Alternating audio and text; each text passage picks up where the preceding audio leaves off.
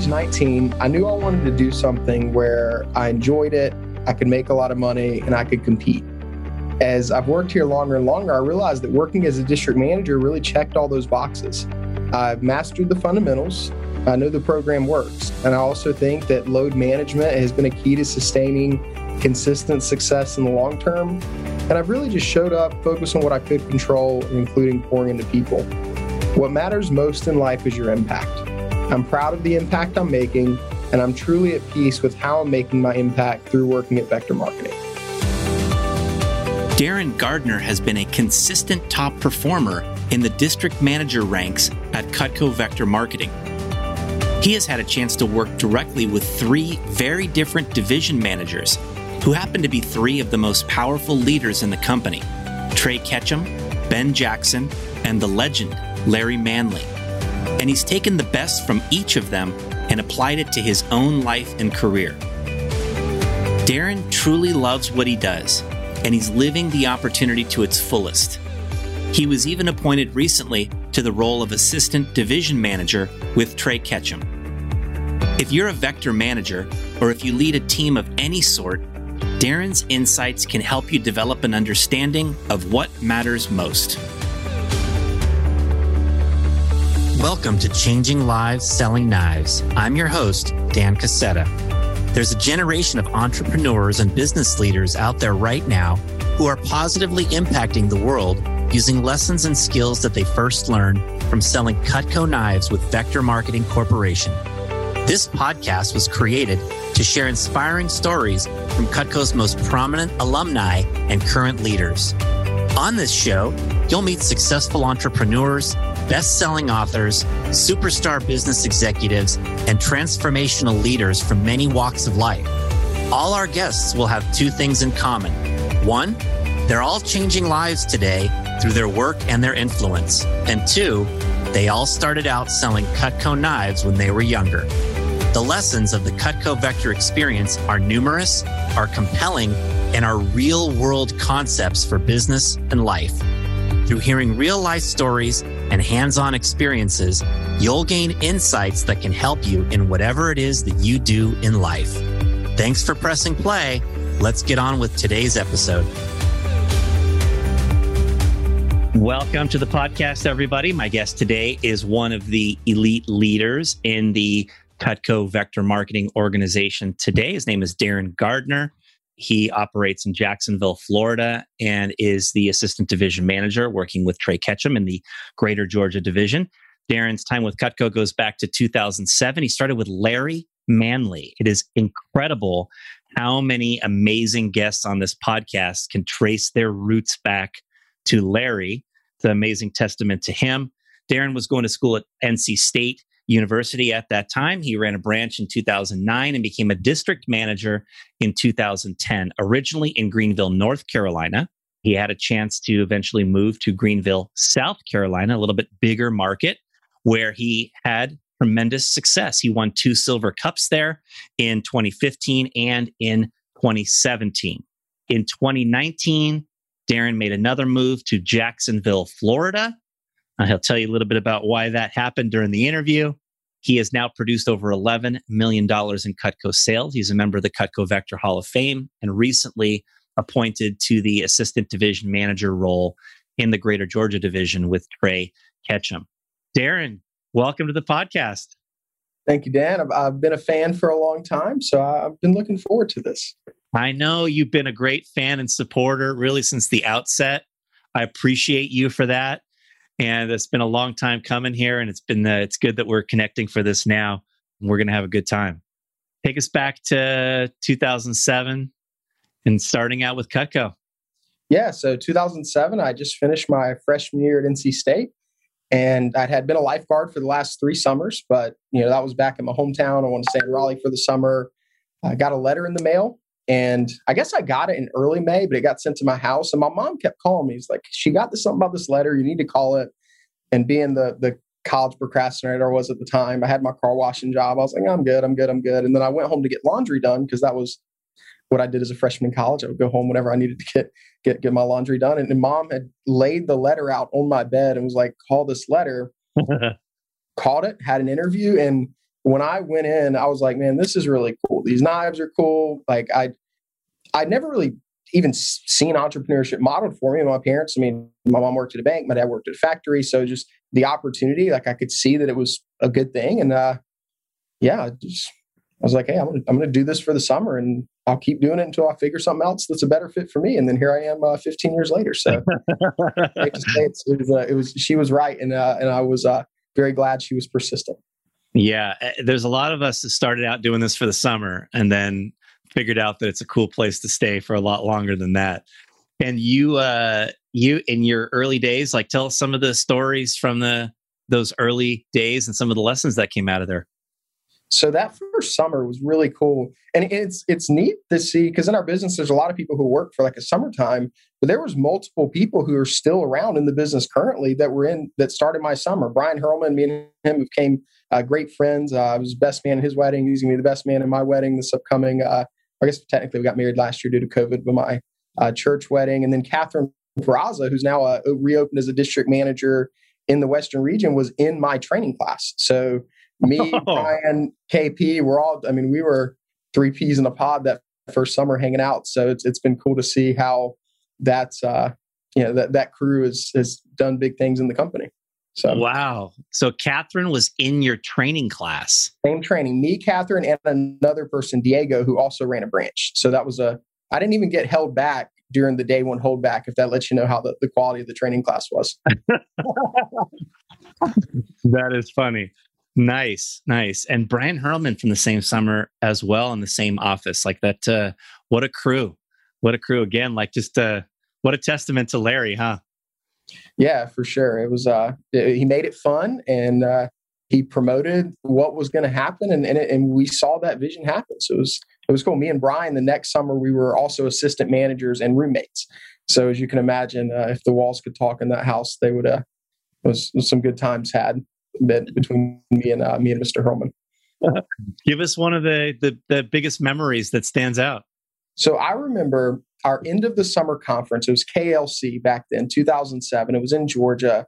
Everyone's going out, doing their thing after the conference. And me and Brian were sitting by the pool, and we were just talking about the summer and just. We were talking about how we knew we were about to crush this, like how we were going to crush being assistant managers and we were going to run good branches. And it was like we knew. It was like we knew at some point we would, we would both be Hall of Fame managers with the company. So that was, I still remember that, like however long ago that was, just sitting in the pool at KLC. Yeah. Well, I think that it's safe to say that you were lucky that Brian was there the same summer as you, and he was lucky that you were there the same summer as him. That synergy, I'm sure, produced a good chunk of the early stages of your guys' development. Just being able to be around each other was probably a critical piece in your development in those early days. I tell you, it wasn't the early days in the middle, because it was me and Brian are very different. And so it was like we peaked at different times. Like when I went out as a branch, I had an okay summer, but he crushed it. And then we went out as districts the next summer, and he wasn't doing as hot, but I was doing well. And we would look forward to going to conferences because we'd get to see each other and hang out. And so that relationship, it was something I always looked forward to. Any event was I get to hang out with my boy. So yeah, amazing. And you've had a chance to work now with it in three different divisions with three very powerful DVMs, right? Yes, I have. Very powerful, very different. Tell us a little bit about the differences in working with Larry and Ben and Trey. So it really comes full circle because Larry's the legend, right? I mean, he was more of like a father figure type. I mean, he was in his 40s. I was 20 at the time. So he was a great mentor, and I learned a lot from him. And then I guess Ben took over in 2014. So I'd been working with Larry for about 7 years. I had learned a lot. I had matured as a manager, and then Ben was just the hot young gun. Like me and Ben actually started the same summer too. It was in different offices, but we both started in 2007. So this is someone who's been in the business the same amount of time I have, but just, I mean, as a rep, he crushed it. As a branch, he crushed it. I always remember just looking at what Ben was accomplishing and really raising the bar. So to work with him, it leveled me up, and I achieved a lot of success there. And then, when I moved to Georgia. Well, Trey started with Larry and Ben started with Trey. So Trey's a happy medium between the two. And And it's cool to really partner with Trey. Trey, he's like a buddy and a boss. We can just hang out, have a good time. And he's very wise. If I ever need anything, there's yet to be a time I've needed something from Trey Ketchum and he hasn't been able to provide some sage type wisdom. So they were all in exactly where they needed to be at that point in my career. Excellent. That's so cool to hear. What made you decide to be a district manager? So going in, like when I was in I remember sharing my goals in my Cutco demos when I was a new rep, and people would ask, what do you want to do? And I really didn't know. My answer at 19 that I thought sounded great was I want to do something I enjoy where I can make a lot of money.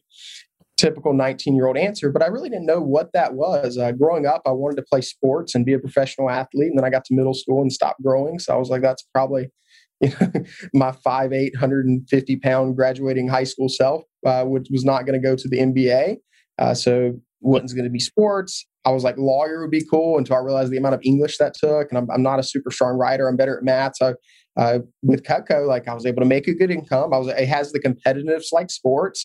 I really saw it as a stepping stone at first. And I was like, hey, I'll do this until I figure out what I want to do.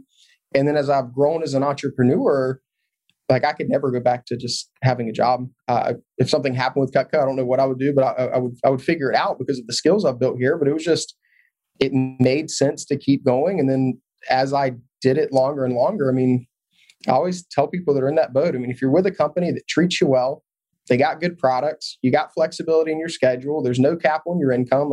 To want more, in my opinion, is kind of ludicrous. That's checks all the boxes, and we get to travel, which is awesome. I've been all over the world, so that certainly didn't hurt being from Eastern North Carolina and not getting to. I don't think I ever actually went out of the country other than a cruise when I graduated high school. So I'd never flown out of the country until after Cutco. So yeah, just in the place to be. That's cool. I'm speaking to some of my region, Darren, about some of the mindsets of winners or champions.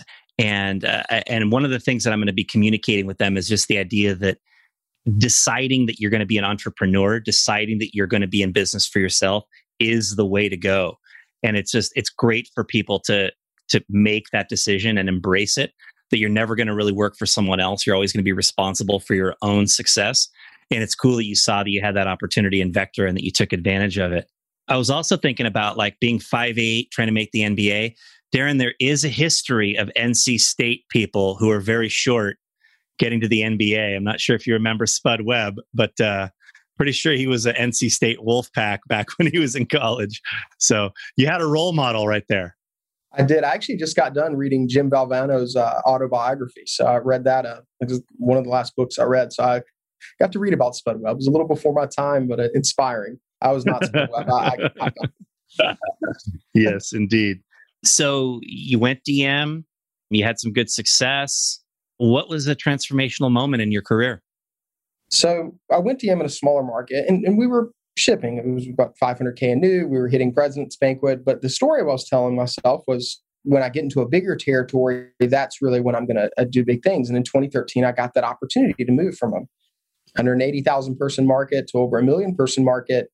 And I thought just that would solve all my problems. And then I proceeded to go to Greenville, South Carolina. And because I didn't have that same hunger that I did as a new DM, I proceeded to have the worst year of my career, actually ever. So I went from thinking I was just destined for greatness to I moved. And 4 months later, I was thinking I was going to be out of the business. And honestly, as a man of faith, I believe, a lot of things conspired there, but I was basically out of the business. And my girlfriend at the time, Grace, me and her were having a conversation after SLC when I was kind of planning on shutting down. And I had this thing and I was like, I feel like I could be good here, but I don't really know. And she was like, I think you could be good here. And I was like, well, she believes in me. And then right after that, there was an event, a PLS in October that I went to, hosted by Al Di Leonardo and some of the people up in corporate. And I remember seeing the managers there and talking to these people who were performing at a much higher level than I was at the time. I realized there wasn't anything major that they had that I couldn't also either already have or develop. And I made the decision. I just made the decision, and that really reignited that fire to failure's not an option and build something great. And then we proceeded to to go on a nice little run there from 2014 through 2017 in Greenville. And that was really when I became, in my mind, a pillar district manager in the company. So I went from out of the business to being a top 5 new business office nationally at one year to the next. So I appreciate you sharing this, Darren, because I think that for anybody in Vector who looks at, you know, the great leaders in the company, they see the numbers, they see the history, but they don't see these, you know, moments in time where we're really having challenges and we're struggling mentally, or, you know, we have a downturn with the results and we start to lose belief if we could do this.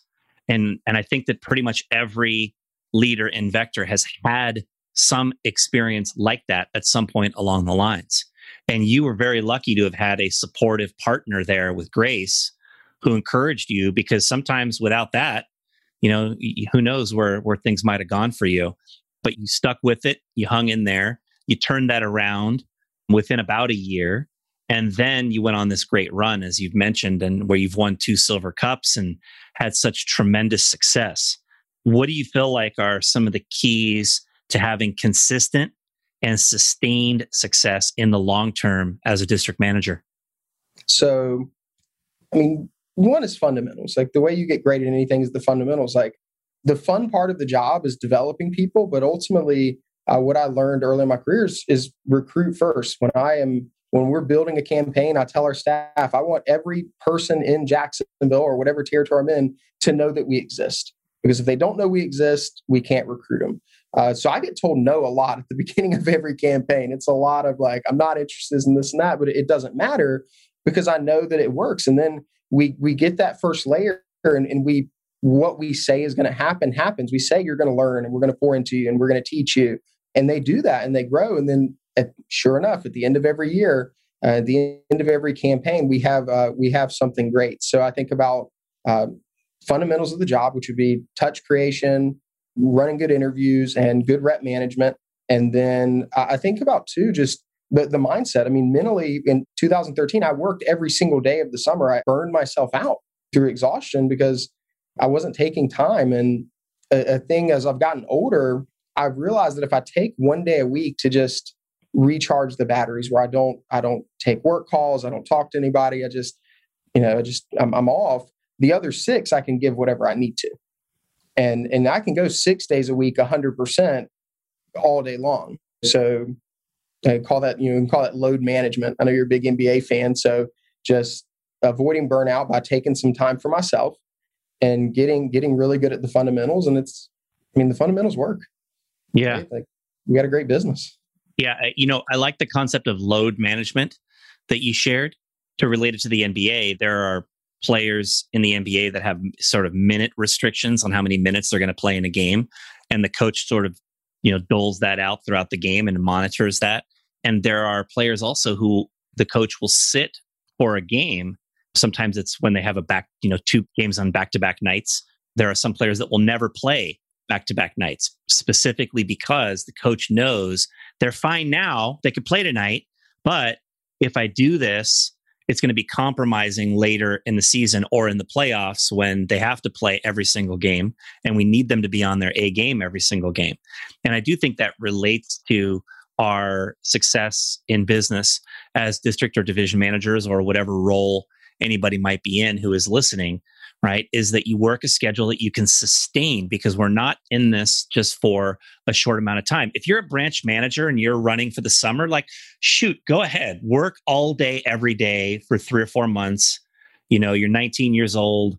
You can probably do that and that's fine. And I did that when I was a branch manager too.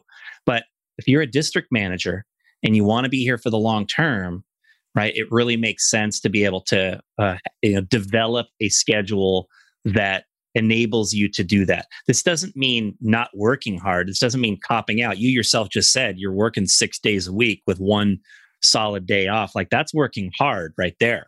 But to have your schedule be set in a way that works for you, that to me makes a lot of sense. You also described, Darren, the beginning of every campaign bringing a real strong effort to the recruiting process. Is that something you focus on right at the start of every campaign? Yeah, the most important months in my business are, mid-April to mid-May, mid-August to mid-September, and mid-November through mid-December. Because I nail those 3 months. You just ride that wave down. And so, yeah, I think nailing the transitions is something I've gotten really good at throughout the years. And yeah, it creates consistency. Yeah, that's a great point. Nailing the transitions. I think anybody listening who's a Vector manager can take that one to heart and think about how they could do that. You're known as being really good at developing lots of reps and managers. What are some of your keys for development? Number one, just caring about the person. I think anyone that works with me knows that I care about them as an individual, because I realize I'm probably not going to work with them forever. It's going to be, it might be a summer, it might be a few years, but eventually when they leave, I want them to look back at this and say, this was one of the things that made them the person who they are. So when I'm coaching that person, I do it from that lens. I think one of the reasons I develop a lot of branch managers, I don't talk to them like branch is the goal. Like when they're 19, 20 years old, it's not like, yeah, you branch. It's branch is a step in getting you to where you want to go. So, for someone who wants to create dream opportunities for themselves, or for someone who wants to be an entrepreneur, or someone who wants to achieve greatness in anything they do, the ability to create an opportunity at a young age where it's your show, you're running the organization. Like, why would you not take that opportunity if it's presented to you? So the people that branch in our organization, it's not because they're excited to run a branch. It's they're excited to do things past that, and they know running a branch fits into that. I love that. Just that vision that being a branch manager is the step toward everything that somebody might want. That's such a good way of promoting that. And you talked about how you really try to master the fundamentals as a manager. And is that also something you share in trying to work with your people, is helping them master fundamentals of the sales rep and young manager game? For sure. And like I talk about as a manager, a lot of my fundamentals are just nailing the recruiting transitions. As a rep, I talk to them about phone calls and recs. Because if you book your appointments and you have people to call, you'll learn how to sell the knives. And that's easy. Like, someone gets excited, they'll do the research on their own in Vector Connect and learn how to close and how to sell ultimates. But working on things like discipline, referral generation, and just like the basics of the phone, I got that from Justin Ludwig. I've tried to reach out to people outside of my division and my region who do things well that aren't naturally in my strengths. And for a long time, I was a great recruiter, but I wasn't as good at productivity. And I remember talking to him, and he's like, "Yeah, all we talk about is how to get recs." And I was like, that makes sense why you've developed a lot more All-Americans than me. They have a lot of people to call. So yeah, just recs and phone. Once those are down, then we can teach you the fun stuff. Yeah, that sounds like it's really good stuff right there that people can be thinking about how they're implementing, right? How are we helping all of our reps to master their fundamentals? When somebody becomes an assistant manager, how are we helping them to master the fundamentals of early leadership? And then, of course, as we grow into being district managers and ultimately division managers, these same concepts apply. There are certain fundamentals that make all the difference, and being able to master those things first is super important for our success. Tell us a little bit about how you add impact through the ADVM role that you have now, Darren.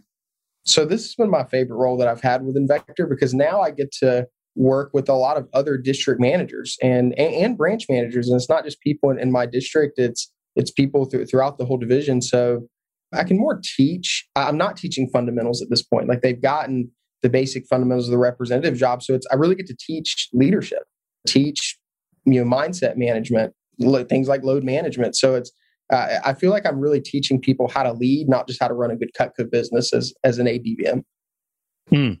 What are the activities as an ADVM that you engage in to help other managers? So as an ADVM, I really want to lighten Trey's load, because Trey's super talented and he's only one person. So I like to multiply him. So adding us to run additional events and workshops for our up and coming representatives, allowing me to give maybe a branch manager Trey couldn't make the one-on-one time to where I can dive in. And same thing with our district managers. Me and Trey talk, and I'm like, "Trey, what do you need from me this week?" And he'll let me know. And a lot of times it's either it's one-on-one functions or group functions, but it does vary depending on the time of the year and depending on what the division needs. So, yeah. So you have a focus both on working with the district managers and then digging in with the assistant managers throughout the division as well. Yeah, me and Trey got Jordan and Pippen jerseys. I tell him I'm the Pippen to his Jordan. He just does his thing, and I'll handle the dirty work. I love that. That's so cool. What a great team that you guys are to help the entire organization. And I know that there's a lot of DMs in your guys' division, right? Yeah, there's a lot. I think you guys have like 12 or 15 or something like that. So pretty big team that you guys are working with out there. And so you provide a lot of coaching for a lot of other people, but you yourself have also sought out coaching that has helped you in your career, right? Yeah, definitely. I mean, it gets to a point where I've learned how to be a district manager and how to do the fundamentals. So the next thing is leveling myself up. So some people that have made a big difference. I know Mike Lonzetta was really my first coach. I won at Silver Cup in 2015 and 2017, but 2016 was an off year because I'd accomplished every goal I'd set for myself in the business at that time. And I needed some clarity there. And Mike gave me a lot of clarity. So he's been awesome. I've done some stuff with Andrew Biggs. I've done some stuff with, John Bergoff doing their exchange program. Getting better at running virtual events was one of the things I wanted to improve on over the last year. And also read a lot too. I set a goal to read every day, and I've read basically every day since 2019. So. Now, so when you got to this point in 2016 where you had achieved all the goals you'd set, you were, successful as a rep, as a young manager, you won a Silver Cup in 2015. What's that mindset like when you get to this point where you don't know what's next? You don't know what your next goals are going to be. And how did you work through that in your coaching with Mike Lonzetta and others? It felt very empty when I got to that point, and I didn't realize it until I started coaching with Mike, but it was because I was focused on the wrong things. I was focusing on things that would make me look good and I thought would make me happy, like winning a Silver Cup. When I started coaching with Mike, I got a chance to look beyond my accomplishments and instead focus more on my impact. And it's easy because I remember one of our first conversations, I was like, man, I just don't feel really motivated. I'm about to move. And I just, and he's like, yeah, but you have training this week. Like, what if someone like you is in your training this next week? Like, do they deserve to get some watered down version of you just because you don't feel like doing it? Hey, right. Like, it's not about me, right? So just transitioning from a person who wanted to achieve a lot to being really a servant leader who wanted to see other people check off things they're excited about. Yeah, I think it's so important for all of us to have the mindset that any given day, we may meet someone that's going to literally change our life. Or on the flip side of that coin, we may be the absolute catalyst in the life of someone else. And you never know who that's going to be. You never know what relationship that's going to be. It could be a person that is in your training seminar. Of course, that's a pretty easy place to find someone whose life you're going to change. But it could also just be an interaction that you have with somebody that you happen to meet randomly and you talk to, and then all of a sudden you connect with, and they end up being a lifelong relationship that impacts you powerfully. And so bringing our best to every day is just a great mindset to have in everything that we do. It really makes a big difference. Yeah, certainly. Yeah. So why'd you move to Jacksonville? So I moved to Jacksonville to be with Grace. So me and Grace, we started dating in 2013. We were both district managers. Took a little break there in the middle, but a lot of things happened. Anyway, we got to the point she didn't want to move back to South Carolina. Mi español no es muy bien, so I wouldn't have done super well running a Cutco office in Puerto Rico. And then when the chance to move to Jacksonville opened up, it gave us a chance to be together. It meant starting from scratch in a brand new division, but I got to be with Grace. So that was, that was worth it in my eyes. And yeah, so I moved for love. The reason a lot of people do things that might not make sense on the surface, but they know in their hearts, right? So that's what brought me here.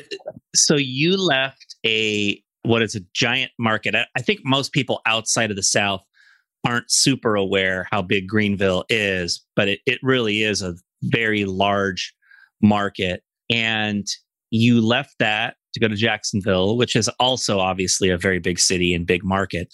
but it wasn't like it was a move up. It was more of a lateral move. And you left a division that you're in and entrenched in and growing in, and, you know, probably would have had big opportunities there more quickly. You took that step. And, you know, was there fear as to whether you could build back up what you had, or, you know, how did you feel about that? There wasn't fear because I'd done it before. I knew it was going to be hard, and it was. It gets more challenging every time you move because you move from a bigger organization and you're still starting from scratch. I think I heard you say one time, like, whenever you have a massive year, you got to work that hard just to get back to what you did before. But I in Greenville, when I moved to Greenville, South Carolina, I moved with like annual goals, whereas I moved to Jacksonville with a 10-year vision to build the best district organization in the country. Is really, that's what we're building here. So 2019 was tough, but I had my standards. I still took my off day. I did all the things I knew to do. I didn't have a great summer, but I rocked my transition. We had built some momentum over the fall, and then over the spring, COVID hit, and a lot of people were freaking out.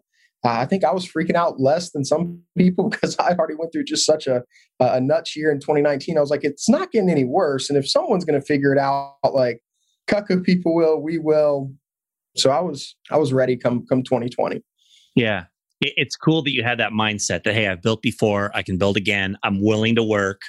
I'm willing to do what it takes. I will make it happen. I think that mindset is critical if anybody out there is thinking about, you know, moving for a different opportunity or a bigger opportunity or any sort of change in their Vector status. You have to have that mindset of willingness and that feeling of just knowing that, hey, I've done this before. I'm going to do all the same things again. It's not easy, but it is doable for anybody to make that happen. And you have had great success in 2020. I mean, 2020 was an incredible year for you. Over $800,000 in new business, which placed you among the top in the entire company in that category, and well over $1 million in total business.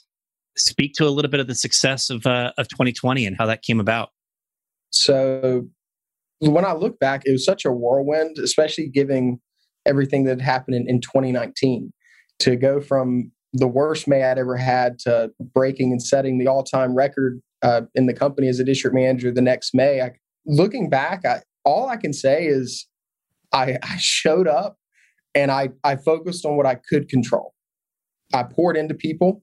I focused on the same fundamentals like phone and recs. When I was coaching representatives, I did look for ways to still get that human contact. I know that as we went more virtual, that's a thing that can get lost. So I made it a point to, in ways that were safe, like, you know, meet people occasionally for, you know, like a lunch or like a coffee, or, you know, we did a Topgolf trip. We would always keep it to, you know, a handful of people, but still pouring into relationships and just, yeah, having faith that it was going to work out. And it did in a really big way.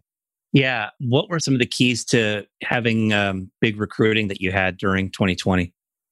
One, we had an awesome staff. I mean, to kick off our summer, our staff helping us lay the foundation of recruiting, that's huge. I didn't have that in 2019, but in 2020, we had people who had been with us for a while that had success. That when it's one thing when I reach out to someone and I'm like, hey, you should work for me. It's another thing when their friend's like, yeah, I made 10 grand last summer. I learned a lot. Like, manager's cool. You should do it. So our AM staff got good people in front of us. And I didn't run less events because it was virtual. I used that as an opportunity, and the same amount of hours I would have put in to do more things because it took less time. Like, it took less time to run an interview. You know, it took less time to run a team meeting because people weren't driving. So I could run like more workshops. We could run more interviews. I could get, it was easier to get one-on-one time because people didn't have to drive. I could hop on a Zoom and do a lot more Zoom back-to-backs than I could if people were physically having to come to the office. So yeah, intensity was the same, but I made adjustments, and I didn't use it as an excuse to why I wasn't going to hit my goals. I looked for the silver lining, and that's where the magic happened. Yeah. And I mean, you launched 106 people in May and 97 in June. I mean, that's just immense. Anybody that goes out and has that kind of a start, it really just harkens back to what we talked about nailing the transitions and just having a big start to every campaign, bringing a ton of energy to the start of every campaign, and then just riding that wave that to me is a very just sensible approach to driving the business, and it's sustainable for anybody to do. I think that everybody can sort of buy into the idea that, hey, for 1 month, 3 times a year, I'm going to bring extra energy and I'm going to benefit from that for the entire year. And it's going to help me be consistent all year round, every campaign. I like that approach a lot. I also noticed that you're up 52% spring campaign of 2021 over spring campaign of 2020. So your growth is continuing. I know May of 2021 versus May of 2020 it's a tough competition for everybody in the company, because last May was such a strange and unique thing. But I do think that when the summer is all done, we'll all be able to look back and say, hey, 2021 was a better year than 2020, and we've continued to grow. And I'm sure that's going to happen for you as well. You referenced, Darren, doing a little bit of stuff in person last year. And I know last year we were very limited on that. And so it could only be done in a very limited fashion. I'm wondering, what is your mindset on how we're going to approach this in moving forward this year in 2021 and beyond? How do we balance all of these new technological innovations with the human element of developing people and building relationships? How do you see that? Well, technology is a great tool, but it's not like it can't replace relationship building, right? The saying, it's easy to quit a job, it's hard to quit a relationship. So I think, I still have an office. I still meet with my managers in person. We don't do big group gatherings, but I'll meet with, a couple managers, at a time and get that time. The thing that lowers the barrier to entry, that's great. Virtual interviews, virtual training, that's awesome. But because of that, I look for additional ways to get that one-on-one time so I can meet my representatives, because I feel like you can just understand things in person that you couldn't see. And then they can meet me. I think that, in some of those Topgolf trips, we're just able to hang out and have a good time. And they see I'm not just this guy who's super into knives. I've got a great life outside of the business. I think you develop people because they see things that you have, and they want to achieve some level of that in their life. And I just don't think you can replace one-on-one contact. I think we're meant to be in person. Yeah. Is there a level at which you start thinking about this with a given rep that's developing on your team? Is there a point where you say, all right, they've sold X now, I should probably try to find a way to connect with them? Yeah. So what we're doing this summer is at 3K, I'm going to get a one-on-one. So once someone's hit their second promotion, I'll get a 30-minute one-on-one call. When they hit 6K, we're going to do an in-person meeting. I'm promoting 6K Get a Badge because I like Topgolf and it's right here. So 6K, we'll go to Topgolf, and I'll usually probably do that not one-on-one, but 2 or 3 people at a time, because if they can hold 6, and I want to be able to get some touches. But yeah, so 3K one-on-one, 6K in person. Once they get to 10K, that's someone that I want to get weekly touches with. And then we're also doing a once a month just office gathering where, we get together and we might go to the beach, or we might go to Topgolf or bowling or something like that. A place where we can, be safe about it and be smart, but we can also connect. Yeah. And the once a month gathering, is that the whole team? There's going to be very doable levels to hit it. So in May, all the assistant managers, I told them, for this one's on me. You don't have to do anything, but just thank you for being a part of our team. Any representative that sells 3K in the first 4 weeks of May is going to be able to come to this. So it's designed where anyone who's actively doing the job should be there. Got it. So I like the fact that you're thinking about, you don't have to spend time with people in interviews. You don't have to spend time running training, but you're thinking about, how can I do more with the people who are coming up in my organization than I might have done in the past? Because in the past, we were so attached to all these other activities that there were limitations on all the things you could do with your top candidates. But now that we have a lot of time freed up, right, I think it's a good mindset to be thinking about, how can I leverage my personal impact even more as people are, growing up as leaders in the organization? They're emerging as a key development candidate. And so I like that mindset. I think it's a great way of approaching things here as we move forward. And it just seems to me like most Vector managers seem like they should want to do that. They should want to hang out with key people. They should want to be able to spend that time. Like, that's what helped them grow in the business. It's certainly a part of what I feel like is going to help a great manager to lead and develop a big team of leaders in the future. I remember a book Trent Booth gave me a few years ago, The Leadership Challenge. And it one thing that stuck with me in the very end of the book, it did a survey. And it asked people, think about the worst leader you've ever worked with. What percentage of your best did you give them? And the average was like 33%, and the highest was like 40%. And you think about the best leader you've ever worked with, what percentage of their best did you get? And it was 97%. So by being a great leader and someone they can see genuinely cares about them past just the production they produce, I'm going to get 3 times their best. I want people to want to give their best for me. So I want them to see the best side of me. And the best side of me is not behind a computer talking about knives. The best side of me is connecting with me and see that I've got value to bring outside of the Cutco world. I love it. Great stuff, Darren. There's one other concept that you and I talked about off camera that I think would be relevant for people in terms of how you spend your time. And it's the $200 an hour work concept. Can you speak to that briefly? Yeah, and I got this from you. I get a lot of my things from you, Dan. You've been very influential from a distance for me over the years. But I remember hearing you talk about what is your $200 an hour work. And as I've developed as a manager more and more, like, I was always someone I like to do well, but I never really cared about being like the absolute best. And so as I've achieved a level of success, now it's like, you know, how do I balance that? Because I'm very comfortable. Like me and my wife do well individually, which, you know, together we don't really have much to worry about. So the way I'm staying motivated now is how can I spend more of my time doing that $200 an hour mark? Because that challenges me to develop people to do the other stuff that is important. Right. So what I'm really focused on this year is how can I get a business that can operate at the level it operates when I'm doing everything through other people, where I still have my hand on the pulse, like I'm still involved. I have zero desire to just build a business I never have to show up for. I think some people, that's their goal.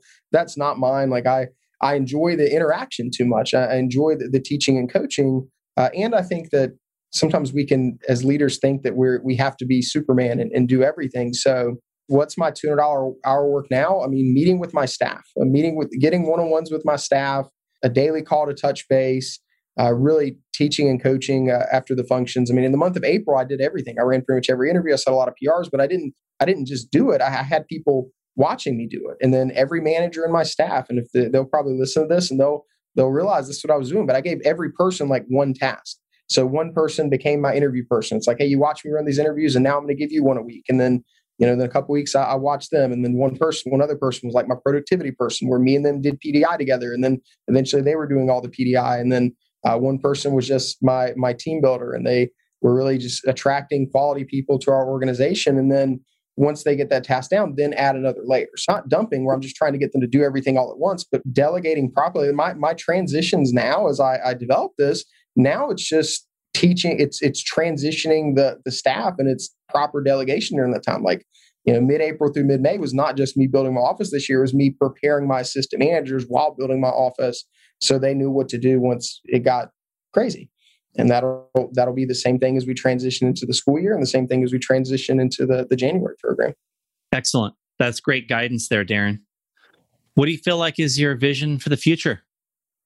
My vision of the future is to shorten the learning curve that I've had to getting to what I feel really matter with the people that I work with. I've got a lot of very talented people.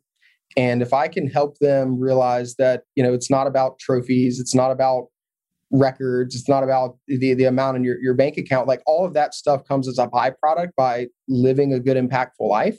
So as I've grown myself, I've really asked myself, like, what really matters? And in my journal, I've got a list of, I went through a bunch of things I thought mattered at various parts of my life. And what really matters is, number one, your impact. How is the world different because you were in it?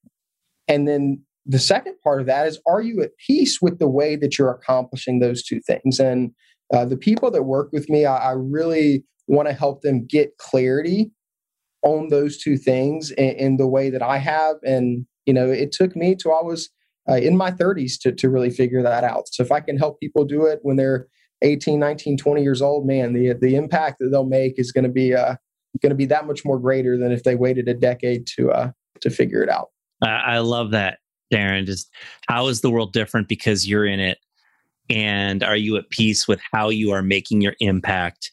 And the idea of helping all of the people that we are impacting to shorten the learning curve that we all experienced. You know, you took however many years it was to be able to feel like you'd gotten to a great point in the business. And for me, it was probably a lot longer than it was for you. But all of us, we're sort of layering on all of this powerful influence on Vector and hopefully outside of Vector. And we're helping so many people who really are changing lives through what we do. And you're having a tremendous ripple effect, not just in Jacksonville, but through everybody who you've impacted and what they continue to do. And it's just a great way of looking at the future. And it's just something that I feel like is a real positive vision. Yeah. Anything, any last words you want to share with the Cutco Vector audience, Darren? Well, I will say I'm at peace with how I'm making my impact through working at Vector Marketing. I every year when we get recruiting hard, there's someone that's like, this has got to be too good to be true. And you know what? I couldn't tell you any of their names. I don't really care because that's not who I'm doing it for. I'm doing it for the people who are a part of this. And I can tell you I'm proud of my impact I'm making and I'm going to continue to make. And I'm definitely at peace with doing it here, knowing I got people like you to continue to learn from and work with. And I'll look forward to the next time I see you in Vegas. Yeah. And you're a great role model for all the district managers in the company and aspiring DVMs. You're a great example of being an ADVM partner for Trey. And yeah, hopefully we'll be together in Vegas at Presidents' Banquet in, I guess it's October now. And I'll look forward to seeing you there, man. Thanks for being part of the podcast. Awesome. Thank you, Dan. That was Darren Gardner, such a great example of district manager success and district manager leadership in the Cutco Vector Marketing organization. Amazing to hear the great people that Darren started with in his very first summer, Catherine Peraza and Brian Hurlman. And it just reminds me of the importance of our reference group. We've all heard the expression that you become the average of the five people you spend the most time around. If you are around quality people who are ambitious and motivated and inspired and positive and people of integrity, and you hang around them and you spend time with them, you gradually adopt a lot of the same beliefs and habits and mindsets, and it multiplies all of your success. If you're here in Vector, you're lucky to be here and you're lucky to be around really quality, amazing people. Stick around and grow with those people. Darren had a chance to be impacted by three powerful district managers, Larry Manley, Ben Jackson, and Trey Ketchum. They've all been featured on the podcast, and you can find their episodes. That is also a compelling part of his development story. I think it's instructive to know that Darren, after starting out well as a district manager, had a period of a downturn in his business. And I think that is the norm. That's not the exception for successful people. That's the norm. The people that don't have that are the exception. And it happens to almost everyone. And there are ways of working our way through that involve, coaching from others, that involve sometimes going back to the basics and making sure that our fundamentals are strong and just having the right mindset. And I think that Darren started out with that mindset that he really wanted to be an entrepreneur. And when you truly have that mindset, you're more willing to hang in there when challenges come along. I love the insight about nailing the transitions each year. In the Cutco Vector business, we've got really like three campaign transitions that happen on an annual basis. And getting those right and ramping up each campaign enables you to ride the wave of success and consistency all throughout the year. Darren referenced getting a lot of coaching from Mike Lonzetta and others. And I think that it's great that he had the foresight to dig into his own personal development in that manner. Not just in terms of like reading and learning, listening to podcasts like this, but paying for coaching is also something that some people can consider if it's right. I think Vector has a great network of free coaching that you can take advantage of with your DVM and your peers and people like that. But for those that want to take it to the next level, there are so many great resources of people connected to Vector or in the Vector community that can offer those sorts of things.